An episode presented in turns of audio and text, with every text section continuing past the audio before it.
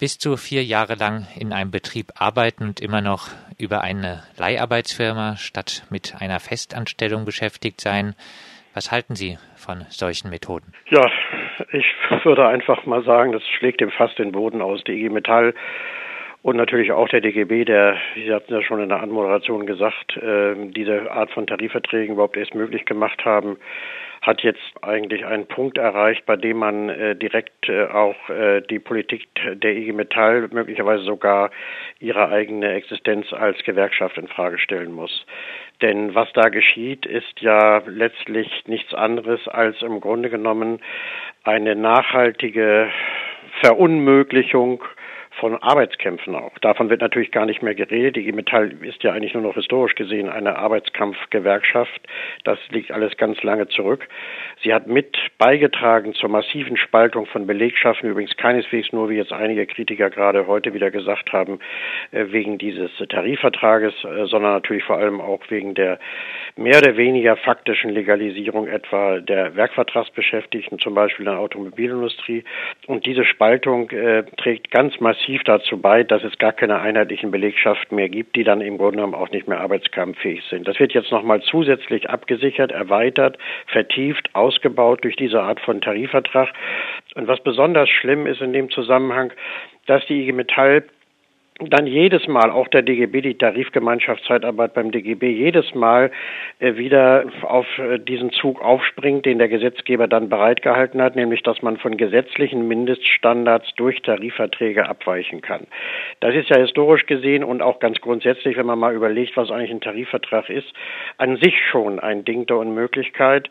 Denn gesetzliche Mindeststandards sollen sozusagen nach unten hin einfach eine bestimmte Basis schaffen, die dann nach oben hin vor allem durch Tarifverträge verbessert und ausgebaut werden kann. So war das dann auch noch vor, ja, ich sag mal 20, 25, 30 Jahren in dieser Republik. Aber heute ist das offensichtlich ganz anders. Heute hm, ist man ganz dankbar, dass der Gesetzgeber offenbar nicht nur geduldet von einigen Gewerkschaften, sondern auch durchaus unterstützt, äh, gesetzliche Mindeststandards durchlöchert, von denen dann über Tarifverträge abgewichen werden kann. Wir haben es im Arbeitszeitgesetz, wir haben es ja sogar teilweise auch im Mindestlohngesetz. Und davon wird nun auch jedes Mal kräftig Gebrauch gemacht. Da fragt man sich dann in der Tat, wie das kürzlich jemand jetzt gerade gefragt hat, wozu braucht man eigentlich noch eine Gewerkschaft? Wenn der gesetzliche Mindeststandard besser ist, jedenfalls in diesem Fall auch was den Status der Leiharbeiter betrifft, als das, was im Tarifvertrag bei herauskommt. Die Frage hat die IG Metall bis heute nicht beantwortet.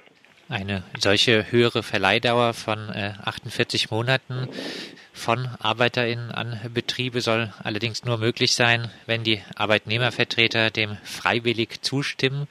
Ist mit dieser Mitsprachemöglichkeit durch die Betriebsräte nicht dann ein ausreichender Schutz für die sogenannte Arbeitnehmerseite vorhanden? Ja, das ist eine der abwegigsten Ausreden überhaupt. Das ist ja gerade das Problem, dass man hier plötzlich die Entscheidungslast bei den Betriebsräten ansiedelt. Das ist die Politik äh, übrigens äh, der FDP vor vielen Jahren gewesen, auch heute immer noch, die also Tarifverträge gerne abschaffen wollte durch sogenannte betriebliche Bündnisse, das heißt Gewerkschaften ersetzen wollte durch Betriebsräte.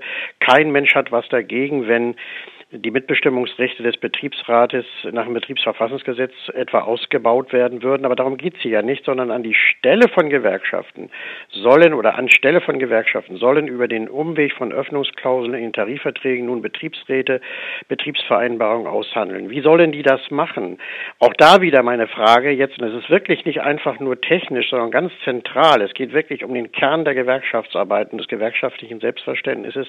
Wie sollen das Betriebsräte, die ja gar nicht Arbeitskämpfe führen dürfen. Gewerkschaften dürfen es, aber wollen es teilweise, vor allem die Metall nicht mehr. Betriebsräte dürfen es gar nicht. Wie sollen die solche Vereinbarung durchsetzen. Sie können das nur dann so machen, dass Sie irgendetwas nach dem Motto Do und Des, ich mache denn hier was und da gibst du mir ein bisschen was und das ist ja auch das, was die IG Metall jetzt empfohlen hat. Und das ist nun wirklich absurd. Dadurch wird dann letztlich in der letzten Stufe nochmal ganz deutlich, welche Art von Interessenvertretung sich die IG Metall vorstellt. Das ist mit Verlaub, also vor 20, äh, 30 Jahren wäre das auf Seminaren gar kein Thema gewesen. Das hätte man gesagt, das ist gelbe Gewerkschaftspolitik. Das hat also mit einer äh, zum arbeitskampfbereiten Gewerkschaft nichts, aber auch gar nichts mehr zu tun.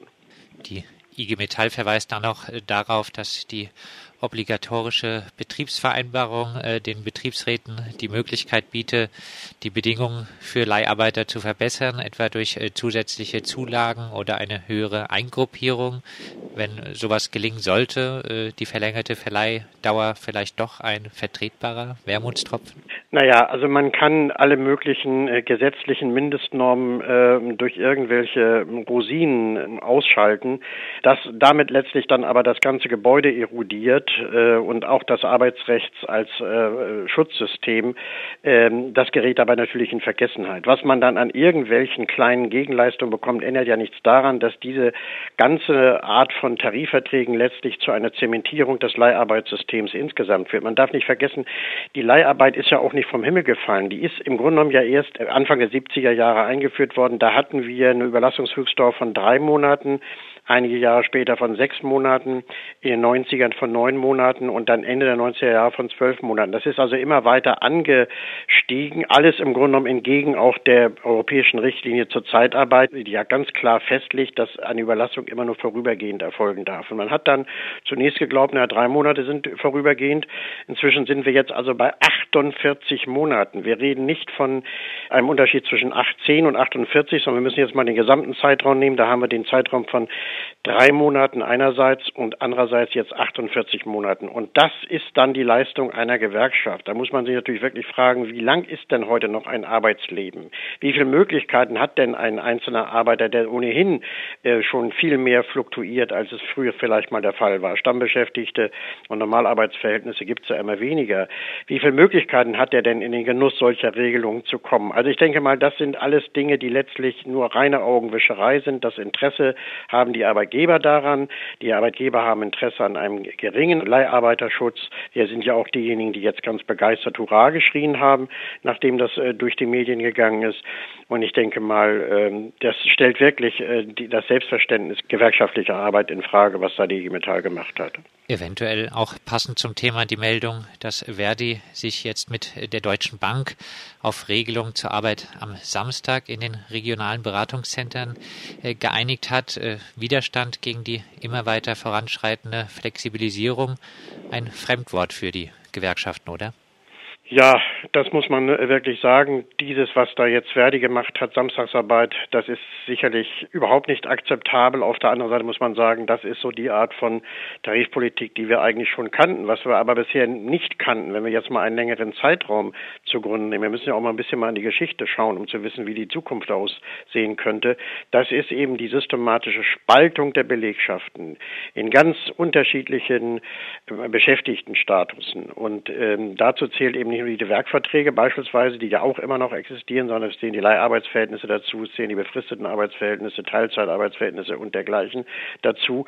Das sind alles Dinge, die die Einheit der Belegschaft praktisch verunmöglichen. Und das ist nicht einfach nur eine politische Forderung, also im Sinne von gewerkschaftlicher Interessenvertretung, Arbeitskampf etc sondern es ist übrigens auch ausdrücklich vom Bundesarbeitsgericht mal als Grundwert des Arbeitsrechts und auch der Betriebsverfassung anerkannt worden, die sogenannte Einheit der Belegschaft. Ich frage mich, ob das für die IG Metall überhaupt noch gilt. Es kann gar nicht gelten, denn sie zementiert ja auch mit ihren sogenannten Rosinen. Sie zementiert und vertieft diese Spaltung, anstatt sozusagen in eine andere Richtung über das Gesetz hinauszugehen und eben zu schauen, dass man, äh, wenn nicht, wenn nicht ein Verbot der Leiharbeit erreicht, aber zumindest eine weitere Eingrenzung der Leiharbeit. Man hat erst dieses Gesetz von Fornales äh, gefeiert. Und nun äh, wird es dann an den ein, wenigen Stellen, wo es im Grunde genommen klare Standards gesetzt hat, wieder unterlaufen. Und das auch noch durch Betriebsvereinbarungen, das heißt von Betriebsräten, die gar nicht in der Lage sind, Arbeitskämpfe zu führen. Also ich glaube, das ist wirklich ein, ein absolutes Armutszeugnis, was die Metall sich ausgestellt hat. Und sie sollte ganz vorsichtig sein mit der Kritik an Konkurrenten. Und bevor sie wieder Statusverfahren gegen irgendwelche Organisationen einleitet mit dem Argument, das wären gelbe Gewerkschaften, sollte sie sich mal selber fragen, welcher Art eigentlich ihre Politik ist nochmal äh, abschließend zusammengefasst. Äh, Sie haben in einem Interview mit uns in einer Art Appell an die Gewerkschaften mal gesagt, äh, die Zeit der Sozialpartnerschaft ist vorbei.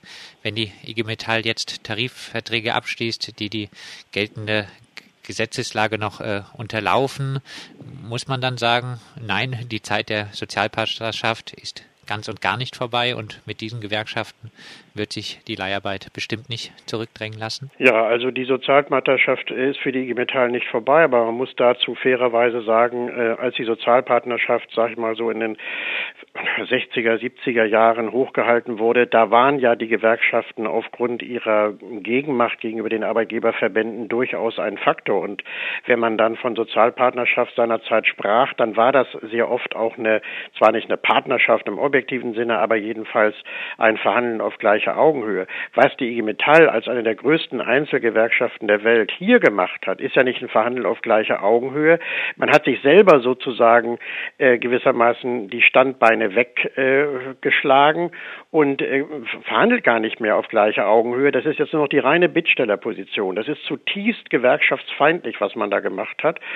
Das kann man jetzt vielleicht auch Sozialpartnerschaft nennen. Das war immer ein sehr problematischer Begriff, auch aus meiner Sicht. Aber in Wirklichkeit ist es natürlich viel weniger noch als eine Sozialpartnerschaft. Es ist eigentlich nur noch äh, eine Position, aus der heraus man dann das Diktat der Arbeitgeber empfängt. Und das hat mit Gewerkschaftsarbeit nichts, aber auch gar nichts zu tun. Ich sehe da bei der IG Metall, das ist vielleicht jetzt auch inzwischen eine Generationsfrage, äh, Hauptamtliche herumlaufen, die offensichtlich nur noch administrieren, verwalten, wie so eine Art Regierungsapparat, aber die gar nicht mehr wissen, woraus mal Gewerkschaften entstanden sind und was ihre eigentliche Aufgabe war und weiter bleibt. Das sagt Dr. Rolf Gefgen, Arbeitswirtschaftsrechtler und Autor aus Hamburg. Mit ihm sprachen wir über die Einigung zwischen Arbeitgeberverband Gesamtmetall und der IG Metall. In der Metall- und Elektroindustrie dürfen Leiharbeiter künftig bis zu 48 Monate in einem Betrieb beschäftigt werden.